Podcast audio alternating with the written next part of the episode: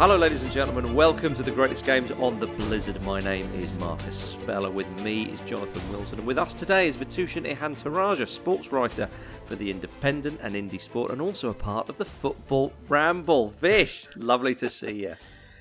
Thanks for having me back. I suppose, yeah, very. um feel honoured. I feel like this is the kind of thing that you know you don't get two. This is your life appearances, do you? I feel like this is my this is my second. we're, not, we're not talking about you. Have you forgotten the format?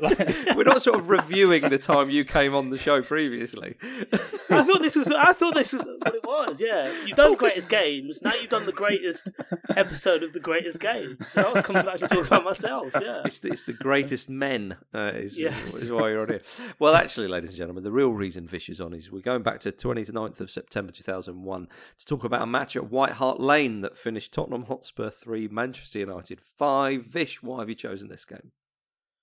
Um, I've chosen this game, you know, partly to right or wrong because I talked about um, Liverpool to Arsenal. Uh, sorry, Liverpool to Arsenal one. Yeah, in my hmm. first mm.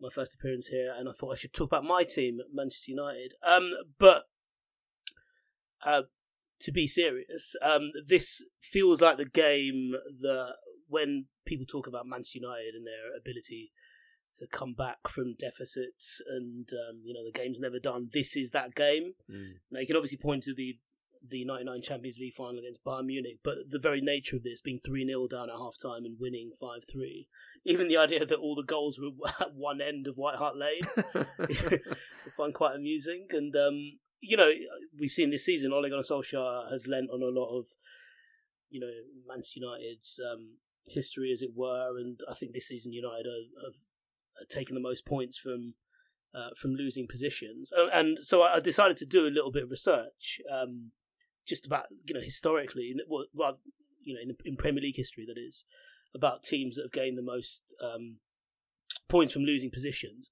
Manchester United are top with 348 mm. and counting. Do you know who's second? I will say Tottenham Hotspur. yeah, they are Spurs. That's interesting, you know, eh? Yeah, it's fascinating, really. But how how far down, how far away from Manchester United are they? Uh, points? Eighteen points. Manchester United have three hundred forty-eight, and Spurs have three hundred thirty. Well, I'm quite surprised at that, I have to say. But then Manchester United, I suppose, they weren't often behind because they were such a dominant side. Well, they were at this period. I mean, if you think, you know, even in 98-9, they went behind mm-hmm. I'm going to say something like 11 or 12 times that season and, and, and got away with a draw or a victory. Mm-hmm. So that was one of the. You know, in the, the United were going into this game having won three league titles in a row. But I think the thing Ferguson was aware of was the need to to tighten up that they were too loose, that they couldn't afford to give the opposition a start. And I, I think that was really true in Europe. So you look back to the defeats to Monaco and Dortmund before '99, and then they'd had the the defeats to to Real Madrid when really they were a better team in 2000. Then the defeat to uh to Wait, Bayern. Was it Bayern or was it Bayern Leverkusen on away goals? Was it that was this season? Oh one oh two. But the previous season, I think, was to to, to Bayern. Was it? It was uh, Monaco. Yeah, it was perhaps? Bayern. It was. You okay. know, it was definitely to Bayern. Okay. Um, but anyway, I mean, the Madrid game I think is the one where yeah, they draw nil nil in the Bernabeu. This is the mm-hmm. quarter final in 2000. They drew nil mm-hmm. nil, get it back to Old Trafford, and suddenly find themselves because of a Keane own goal and two goals in the break. They find themselves chasing the game in the second half when really they were much the better side. And it was one of those games where the narrative sort of runs out of control and people are sort of ah look you know United undone by clever opposition, and actually the it's slightly more complicated than that they were much the better side, but they, they allowed that kind of result to happen by being so open. On on the normal balance of play, they should have won it. You know, Karanka should have been sent off for handball on the line. But the point was they put themselves in a position where they could let in three. And so I think the signings that Ferguson makes, bringing in Veron, even to extent bringing in Van Nistelrooy, were an attempt to play a slightly more possession-heavy, controlled form of football. What about Laurent Blanc coming in? I mean, obviously he's a bit older, but was was he then brought in to kind of steady it at the back a little bit, perhaps? I, I guess experience, yeah. I mean, it, it, it um,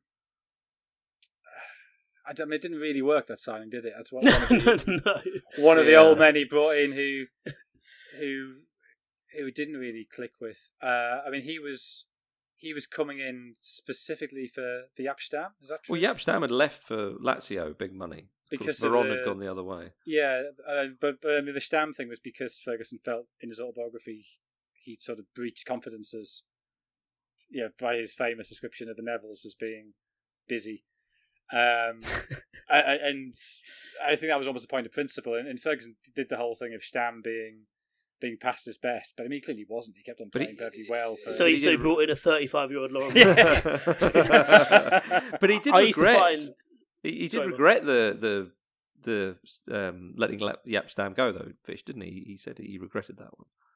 Yeah, yeah. Only when enough time had passed that you know people had stopped wondering what he was what he was doing. Yeah. Um, I, I remember I, I used to find Blanc so infuriating because you know I, th- I think you, um, Sir Alex Ferguson had tried to sign him three times before he eventually got him. Well, maybe this was the third time he he um he went for a signature and eventually got it. And you know, obviously World Cup winner and and we know his class, but to watch him, you're like, he's just so slow. You go from someone like Jaap Stam, who was just mm-hmm.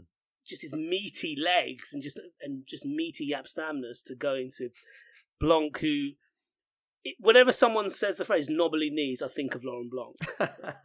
he had the knobbliest knees imaginable. But the one thing about him was, I don't think I've seen a Manchester United player with a better first touch than Laurent Blanc. His first touch was out of this world. He would come out of defence and you know, if he wasn't clearing balls away, he would just take the ball down on his chest or his thigh, or just his, you know, the touch, um, mm-hmm.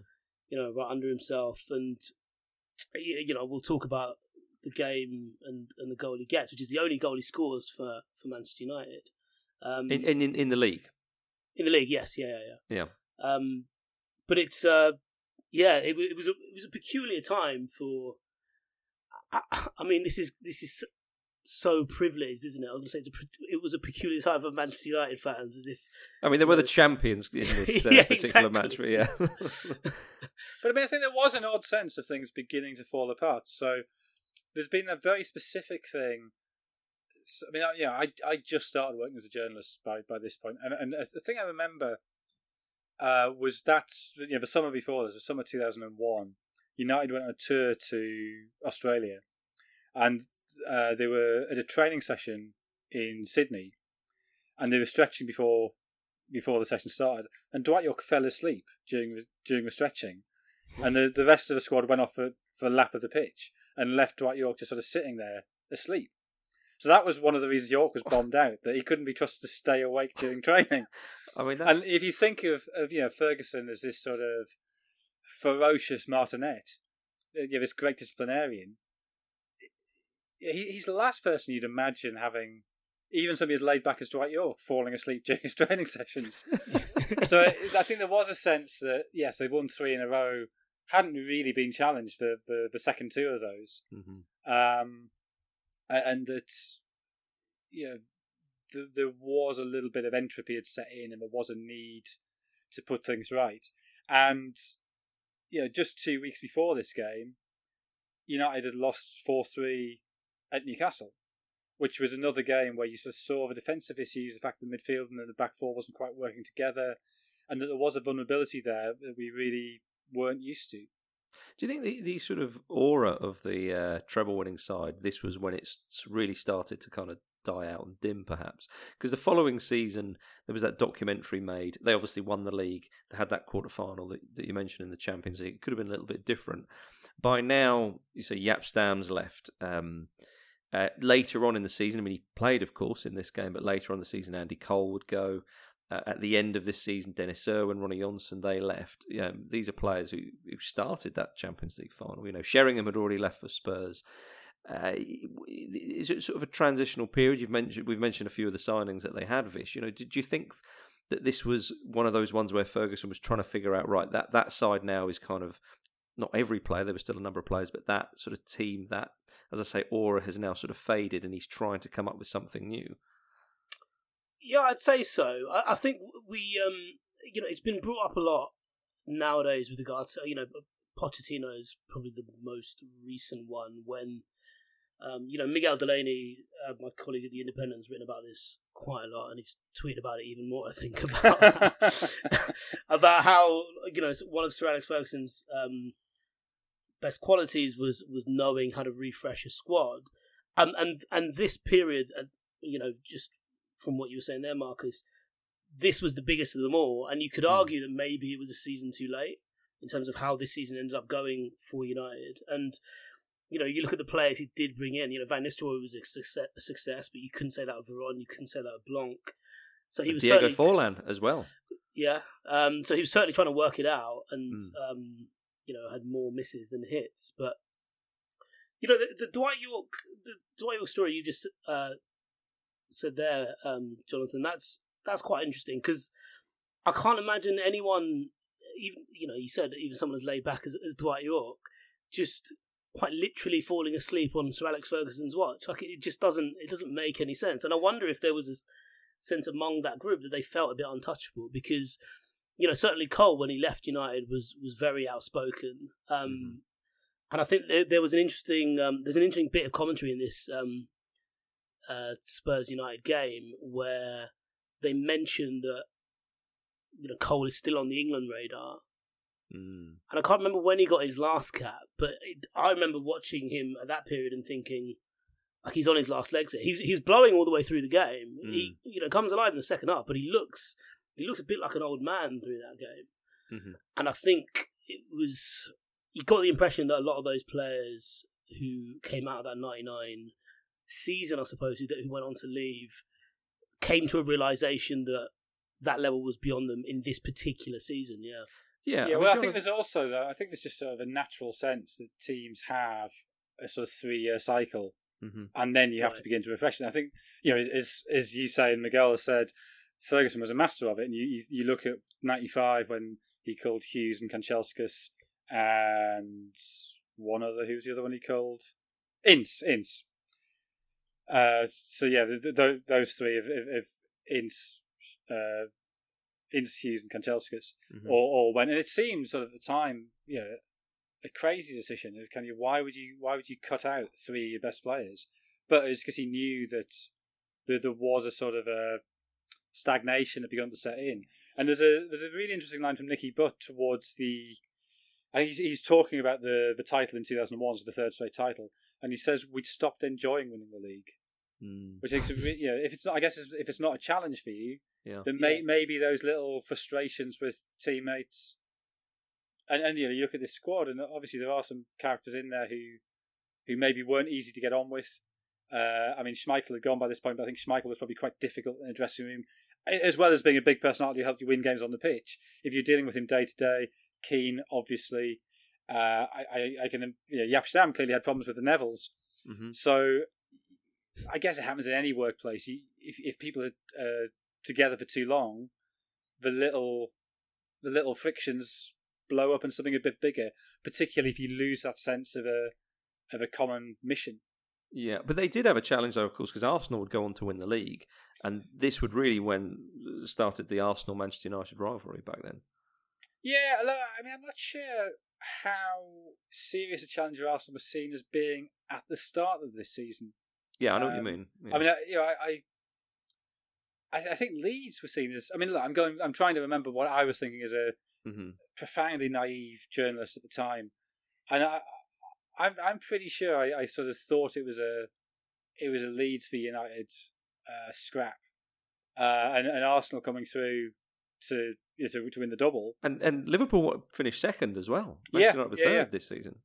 Um, so I mean, look, obviously Arsenal go on to have one of their greatest ever seasons, but I'm not sure that even at this stage, although I think Arsenal were top at this point, when they, I think it was, I don't sorry, I, I think Arsenal, I think United by winning this game go level with Arsenal at the top, and Leeds played on the Monday and went above the two of them.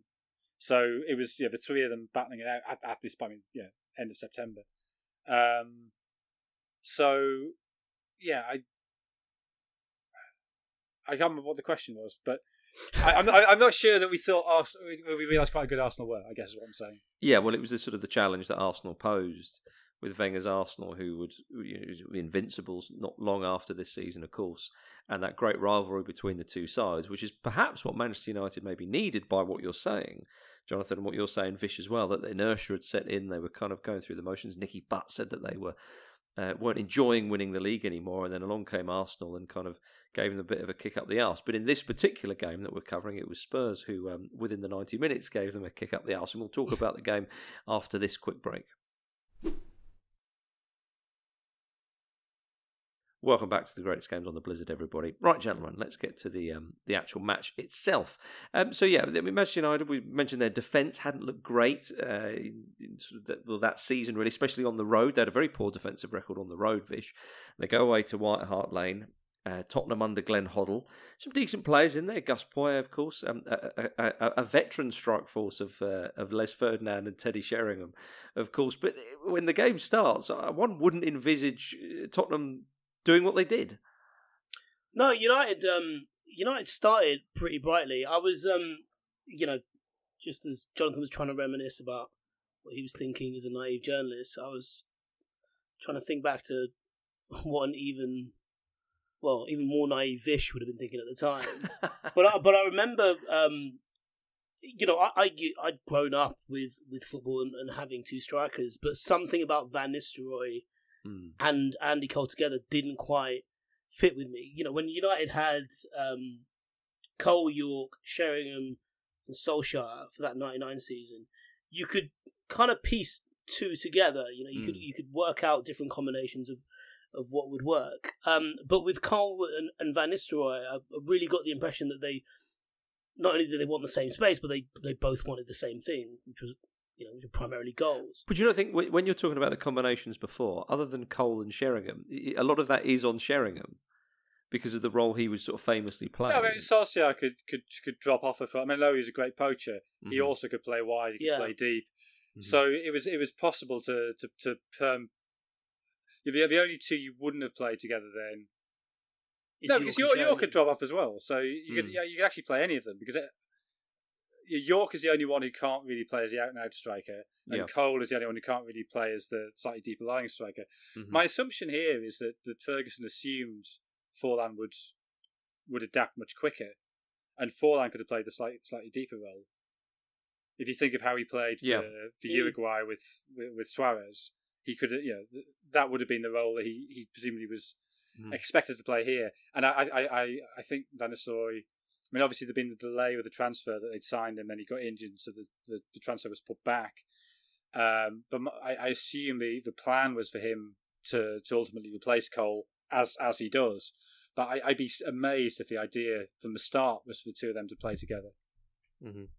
And uh, the the midfield for Manchester United that day, obviously Beckham, Button, Scholes, and Veron's in there. I mean, it's you know a decent midfield, but Veron it, he came on a on, you know huge money, huge reputation.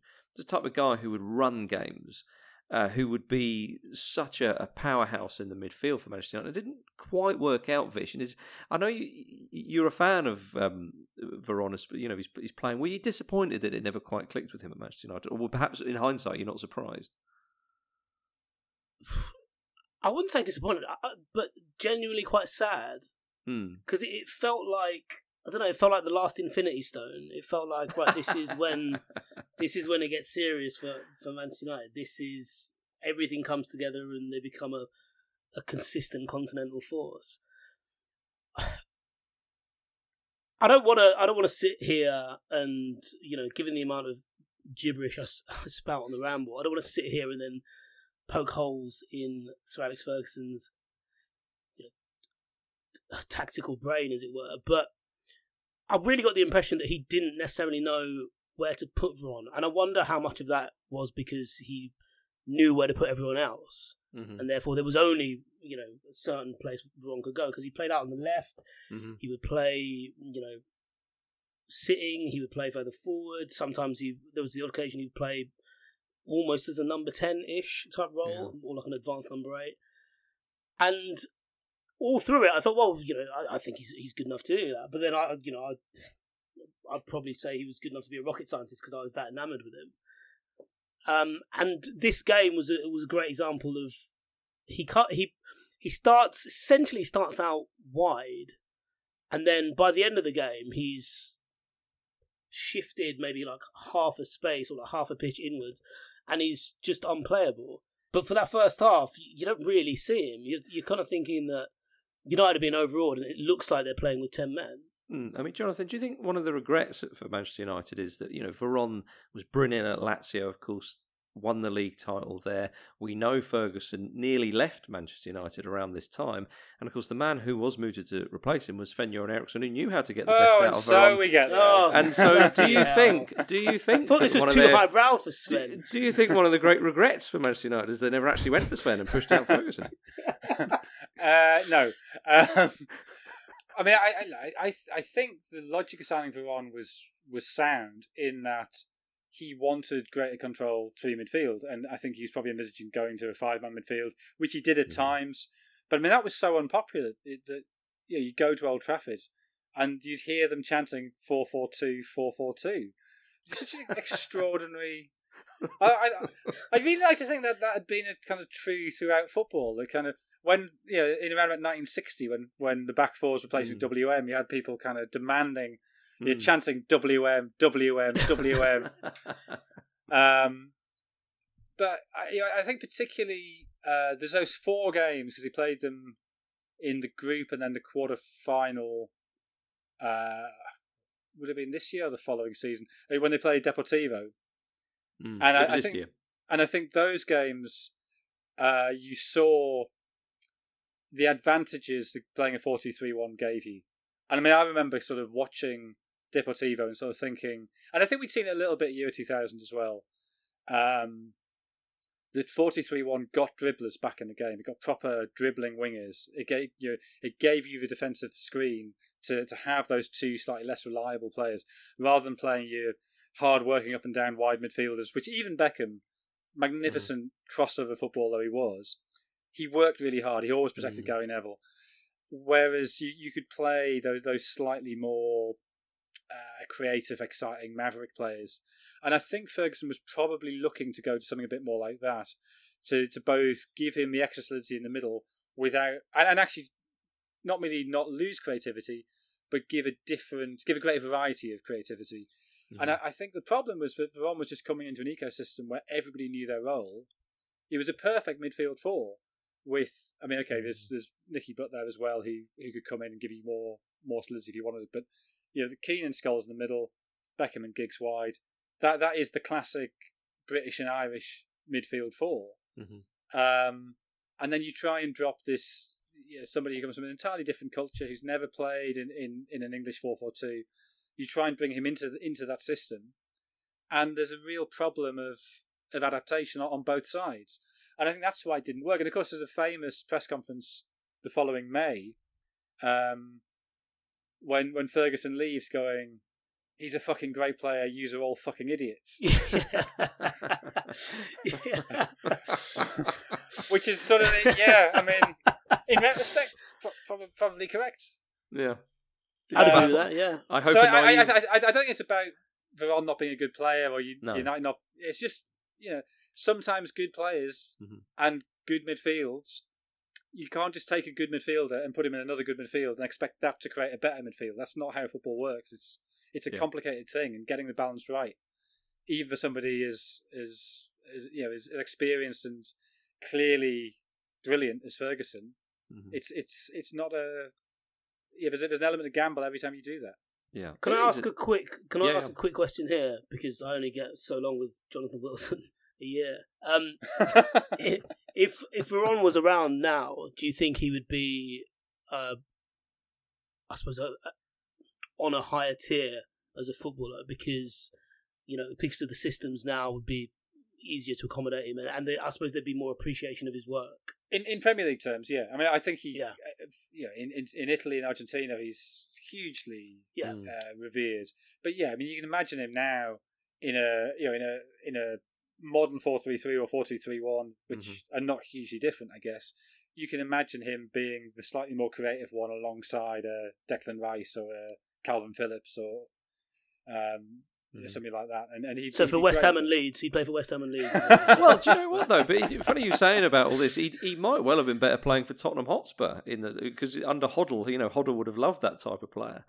Um, strange, strange thing, but of course he wouldn't have been surrounded. Well, yeah, him, by... him alongside Stefan Freund. That, that's you know that's it's the partnership that we were yeah. cruelly denied. One one could argue, but but generally going going um, or at least uh, um, talking about the game, you know, uh, as I said, Vish, you know, we, we wouldn't have thought that, uh, you know, even with the old uh, crappy old Veron in the centre of the pitch, that Spurs would have raced into a, a 3 0 lead at half time. And, and, and you said Manchester United started quite brightly, and then um, the late Dean Richards scores. I think it was on his debut for, for Tottenham. Scores, you know, the corner comes in and he gets a touch, and it's and it's 1 0. And uh, the most uh, expensive English signing uh-huh. Uh, not to have won a cap when he was signed. Is that that's a good wow. stat? That. Oh, so, so I, I, I phrase that very badly. He was the most expensive uncapped signing at the time mm. at eight point one million pounds from Southampton. Uh-huh. Well, there you are. Um, and he well he, he he put them one 0 up that day, and uh, and then ten minutes later, Les Ferdinand is is played through nice pass from from Gus Poyet, and does what Les Ferdinand does, uh, thumps it into the but, corner. But but that goal shows all the problems with United at this mm. time that Blanc, for some reason, the left side of the defence is 10 yards in front of the right side of the defence. Blanc steps up so late that I'm not even sure which phase of play he's in. It's, it's, it's, and, and, and, and Ferdinand has so much time. Uh, you know, and, and he just he literally you can see him lining it up on his left foot to put in the yeah. bottom corner, and it must have been a thought in his head. I must be offside here. This doesn't feel yeah. right. And there's this incredibly poignant sight of Veron's bald head chasing back for miles up the pitch because it, it's not his fault, but somehow the rest of the defence is just disintegrated and mm. Blanc's position is all wrong. And Veron ends up, even though he's 30 yards away, being the closest man to him, desperately chasing back and never going to get there, as Les Ferdinand does the thing that's easiest in the world to him of hammering a ball really hard into the corner. I think Barthez was even appealing for the offside at the start of that as well, and he. What he would do, he, that's what he did, wasn't it? You know, well, yeah, I mean, he he did it um, quite catastrophically that season in the FA Cup against West against Ham. West Ham, yeah. When Di Canio was basically within handshaking distance of him, hmm. and he still had his hand in the air appealing for the offside. Incredible. um, and then and then two 0 uh, became three 0 uh, just before half time. And this was actually a lovely Spurs goal. Um, I think it was uh, was it Poyet uh, who, who played the pass. Yeah, Poyet's cross. Yeah. And Spurs fans were cheering the passes. If you watch that footage back before he, he puts the ball in, and then and then Ziege with a with a lovely diving header. But again, the defence. Well, I don't understand what's yeah. happened because Ziege comes in behind Gary Neville, and uh-huh. David Beckham's sort of 15 yards upfield. Yeah. And Beckham goes goes berserk. Beckham starts punching himself on the thighs. But he seems to be doing that while shouting at Gary Neville. But it's not Gary Neville's fault. Gary Neville's tucked in behind the centre back. Whether he's got sucked in too far because Blanc's gone walkabout. But mm. I, I think that's Beckham's fault. That Beckham should be tracking Ziege. Yeah, did Roy Keane then come out and say, well, "If you're going to pick on Gary Neville, why don't you pick on me as well?" uh, unfortunately for Beckham, he wasn't playing that day. But yeah, it was it was three 0 and and and Manchester United were at sixes and sevens. Um, going forward, they still looked like they had a goal or two in them, which would obviously be the case. But you're right. At the back, it was shambolic, and Spurs fans cheering the passes at two before two 0 became. I mean, that's a risk, isn't it? It is a risk, and it and and, and it you really uh... are poking the beast by doing that. you you got you yeah you, you're turning around and going Nemesis, Nemesis, yeah, yeah, yeah. around here. but, but but Vish, do you not think it was it was interesting because they obviously thought, yeah, this uh, you know, ding dong, the witch is dead, sort of thing. You know, Manchester United, yeah, they're, they're not they're not so bad, to quote Rocky. Even uh, even Ziege's celebration in that it wasn't a celebration because he and that was a really nice diving header, and then mm. just kind of lays on the floor and just you know gets the acclaim and even the, the you know you can tell by the pitch of a crowd cheer yeah. of of expectation or where they think the game is. And that was the cheer of a right this is ours. There, there was an element of kind of, yeah yeah.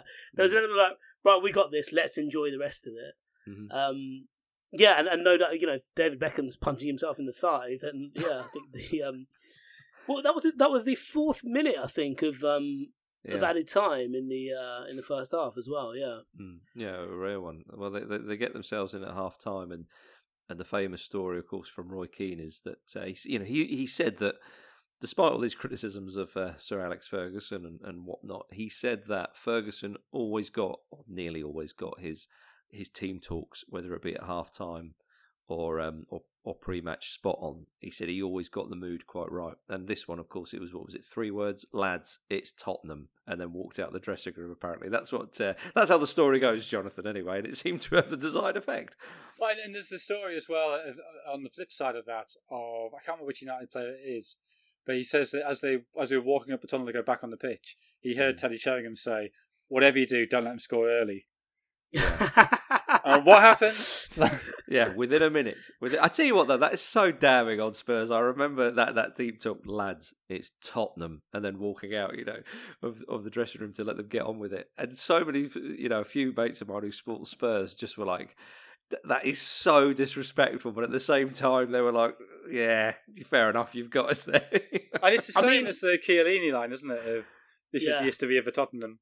Yeah but it's you know whether whether he said it or not, it's now something that that is said whenever yeah. Tottenham do Tottenhamy Spursy yeah. things. Well, um, I mean, I I wasn't at this game, but I was at the game three years later mm-hmm. when they were three 0 up at half time against ten man Manchester City. I mean, Manchester City as well mm. in those days, yeah. and lost it four three. And yeah, I, my, my report rapidly turned from Keegan on his way out to most incredible comeback in the history of the FA Cup. I think Alan Hansen said it was like one of the best games he's ever seen, or something like that. But yes, I mean, so out they come, and as you, as you say, uh, within a minute, I think it was uh, after the break, Andy Cole heads in. There was an extraordinary amount of headed goals in this game, uh, and Andy Cole uh, got a lovely one actually. And the cross came from the right side, and it was three one. And then at three one, Vish, it's a really good move. Sorry, but yeah, it's no, a really no, good move. It's, it's a classic mm. sort of playing it long to Van Nistelrooy, then recycling it, and then yeah. in the end they've, they've worked the overlap so that Beckham plays this pass into loads of space for Gary Neville, who's got time to shape his cross, mm-hmm. and then yeah, good cross, good header. Yeah, and it's it's three one, and then you're thinking, oh, are we back on, or are you still thinking, no, this is this is dead and buried? I mean, when you score that early, you have to think you're back on. Butt it was also that um, when when Cole makes contact with the ball, Solskjaer, who came on for but I think came on for But before half time, which is before when, you, when you were talking yeah. earlier about Veron moving into the middle. Mm. That's what allows it because Solskjaer goes out to the left yeah. and Veron tucks in. So Solskjaer, Van Nistelrooy, and Andy Cole are within, you know, two or three yards of each other in the box, and there was a sense of like, right, they're just they're just going for it, and, and you know, why wouldn't you three 0 down?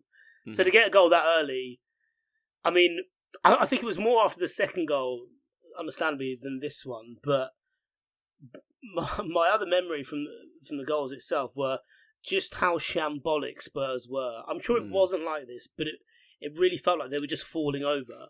Yeah, they were so nervous that they just they couldn't keep upright. And it's just one of those things in football yeah. when the momentum shifts, and it, it, it's so inevitable. Everybody knows what's going to happen. Every and and it, the opposition, the, the the people who are on the, the team who are on the receiving end of it, just seem absolutely paralyzed and it just seems jonathan they just can't stop it it's kind of like oh no it's happening and and we are we just have to pray that that, that they miss their chances yeah and i think this is one of the the fascinating things about psychology in football and how clubs have their own personalities which mm. are irrespective of the manager irrespective of the players yeah and it, it's it's really in you know so for, you, you often hear people say, "Oh, yeah, the most pointless statistic you'll ever hear is Team Y hasn't won away at Team X since 1974."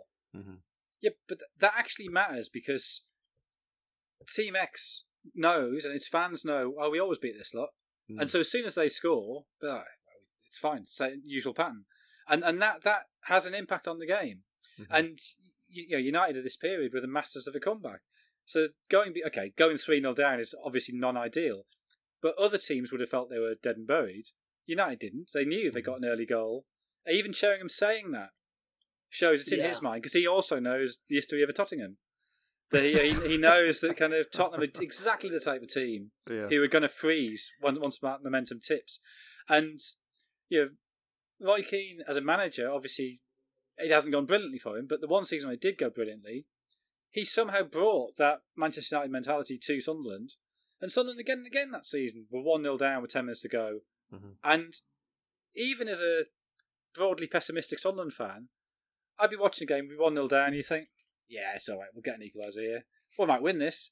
And there were two games towards the end of that season against Burnley and Southampton Mhm. when we were 2 1 down with 10 minutes to go, won both games 3 2. And neither really came as a surprise. Both games you could sense. Mhm.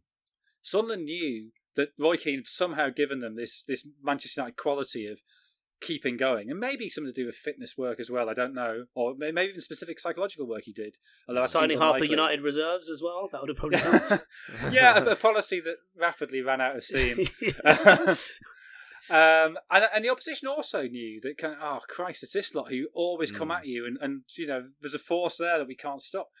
And of course, it shouldn't matter, but it does matter. Um, and that's where you know it doesn't matter how sophisticated statistical models and XG and things get. That weird psychology, particularly when crowds are in the stadium, the the the, the, the culture that surrounds clubs Mhm. still has this this bizarre impact. Yeah, I mean, you see it with Manchester City in Champions League sometimes. You know, at the time of recording, they may well have won the Champions League. uh, so I should should say that. But certainly in the early days when they were getting in there. But yeah, so 3 1, um, 12 minutes later becomes 3 2, and, and that man, Laurent Blanc, scores his, uh, his, his first goal for Manchester United. And again, another header-ish. yeah, yeah, a delightful header. I think there was one. There was a corner before that where he almost gets on at the near post, and yeah, it was quite a delightful header. His little kind of springy Bambi legs get him up, and um, the just a stupid thing to notice, but United are wearing white socks in this game, Mhm. but he's wearing like almost. Has he washed them with colours? Is that what you're saying? Well, no, but he he's wearing like it's almost like he needs to hold his shins together. So he's got this t- two bits of thick black strapping, um, kind of at the top and bottom of his shin with a gap in the middle, so you see the white of the socks, and he's got them on both, uh, on both on both shins, and it look it just looks like he's being held together. You know, maybe he'd add a back splint as well, but um, no, it gets up really well and. And and you can you can sense then like Mm. United are. I think every United player is running out of the box, ready to start again, and I think no Spurs player has, has moved because Uh, they're it's inevitable. When that Yeah, second one goes in, it's utterly inevitable. it's almost like they think, well, if we don't kick off again, they can't. we can if we stay here. this is the ultimate time wasting. Wor- yeah, the worst they can do is arrest us, but we won't lose the game. yeah, I know what you mean. Um, because Ronnie Johnson misses a great chance. Uh, Yeah, yeah. About eight or nine minutes later, and when he misses it, again, the, the, the surprise is. Well, obviously, if you miss a great chance, then people are expecting you to score, and there is an element of we've got away with that. I think, but the, the, Spurs fans, it was almost as if, oh, that like that's that's ridiculous how we've got away with that. Like it, it seems inevitable that this is going to happen, and it's almost like a, a not a disbelief because it was an easy chance, and there was ah you idiot, you know, you, you you kind of missed that. It was kind of oh this is I, I yeah. You, you see what I'm sort of struggling to say?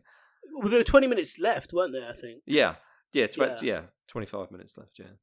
Uh, so when he- when he- yeah, there, there was a sense that well, they'll get another one, won't they? I think Yeah. so. I mean, tw- 20 minutes is a long, you know, you know, with 32 minutes from the second goal, it's a long time to hold out Mm. against the United with, with the wind behind them. Yeah, and that seemed to be what they were hoping on was holding out because they they never really showed much intent, and that's what I mean. It was almost like they were paralysed to this fact that Manchester United are surely going to go on and win the game, and then on seventy one minutes, uh, Van Nistelrooy. Uh, he heads in as well, um, John. I think it was a header that he scored. Yeah, from Uh, Silvestre. So Silvestre would come on for Denis Irwin at half time. That's right. Which, I mean, Denis Irwin obviously was a you know, great cross of the ball, but I guess by this stage in his career, he probably didn't get forward quite as much or quite as quickly. So, Mhm. I mean, he went off for injury. It wasn't a tactical issue, but I think it probably did help United having Yeah. A little bit more pace from Silvestre. And, and again, it's Andy Cole doing a great job sort of linking up, which um, I- think as as his career went on, he got better and better at, and Mhm. and possibly as a bit of his of his game that, that was was underrated. But um, you you see how often in a, in this game United went long, and either he or Van Nistelrooy wins it, holds it mm. up, and then lays it off to midfield midfielder, and then makes a run into the box. Uh, but I mean, here it's you know he he, he lays it off to, to Silvestre who crosses for, for Van Nistelrooy. Yeah, and that was the, that was the, the turning point. You know, seven on seventy one minutes, and then seventy five Veron scores. But there's something about that. The goals were kind of fairly sort of staggered until that point, and and it's the old one two they hit them with. Van Nistelrooy equalises, and then it's kind of like, right, lads, we, we, have got them. They've they're done for now. We can only score more goals in this game. and a few minutes later, the, the Veron gets the ball out wide and stuffs it into the corner. It was a lovely finish, Vish. Yeah, I mean, I, I think this is the best goal of the lot because Solskjaer, um, when he receives the ball, um, I can't remember who passes him the ball, but Veron essentially he doesn't quite run over it, but he certainly runs around it and creates a kind of, you know, almost like an infield overlap, as it were, to Solskjaer. So he play, ends up playing it first time, and the touch to set himself on his left foot with his right mm. foot is out of this world. The first time I saw it, I thought he kind of Davos at it and rolled his rolled his mm. right foot over it to get it onto his left foot, but he doesn't.